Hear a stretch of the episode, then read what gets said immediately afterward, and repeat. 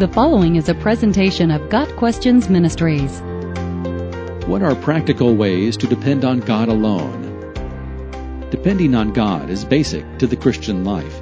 We trust in or depend on God for our salvation. We depend on God for wisdom. In fact, we depend on God for everything and in everything. The psalmist teaches the Lord's reliability with a threefold description The Lord is my rock, my fortress, and my deliverer. Psalm 18 verse 2. Depending on God alone does not mean we act foolishly.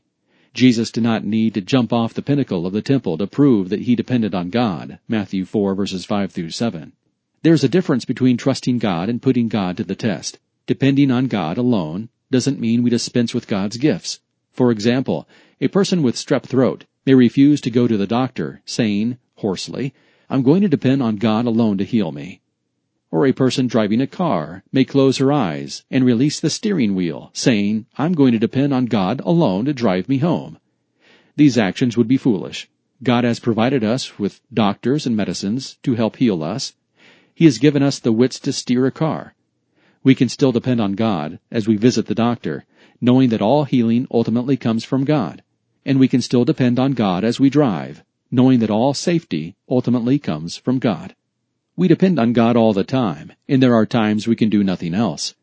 The Lord gives us the faith we need to make it through those times. Shadrach, Meshach, and Abednego couldn't sway the will of the king, and they couldn't lessen the intensity of the burning fiery furnace. They only knew that they could not bow down to a false god. They were thrown into the fire, depending on God alone for the outcome. See Daniel chapter 3. Here are some practical ways to depend on God alone.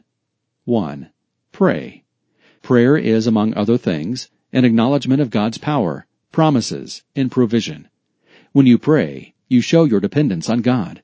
The biblical command is to present your requests to God. Philippians 4 verse 6. 2. Honor the Bible. The Word of God has information, instructions, examples, and promises for New Testament believers.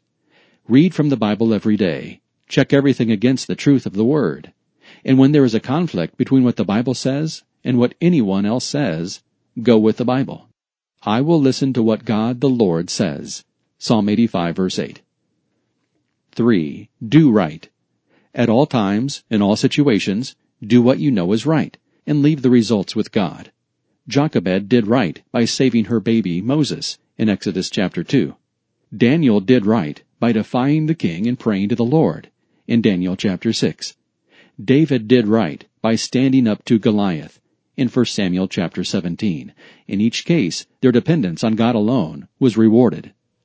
4. Be a living sacrifice. Romans 12 verse 1 says to offer up your body as a living sacrifice to God. Acceptable sacrifices are purified from sin and dedicated to God.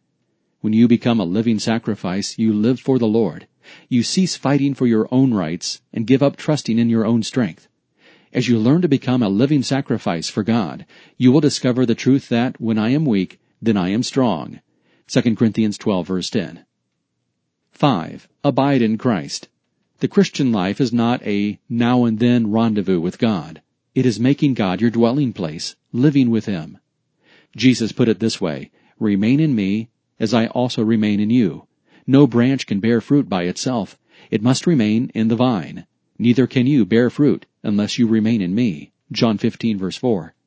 Depend on Christ as a fruit-laden branch depends on the grapevine. The branch attached to the vine is fulfilling its purpose.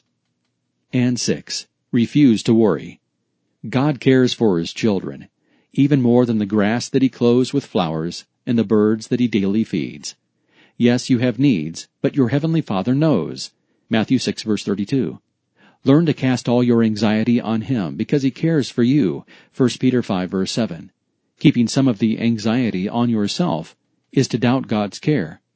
One day the disciples asked Jesus who was the greatest in the kingdom of heaven. Jesus answered with an illustration. He called a little child to him and placed the child among them.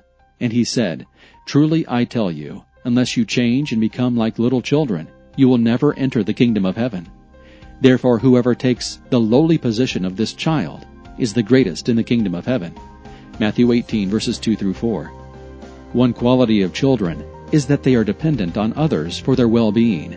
God's children should share that quality of depending on their loving Heavenly Father for everything they need. Got Questions Ministry seeks to glorify the Lord Jesus Christ by providing biblical answers to today's questions.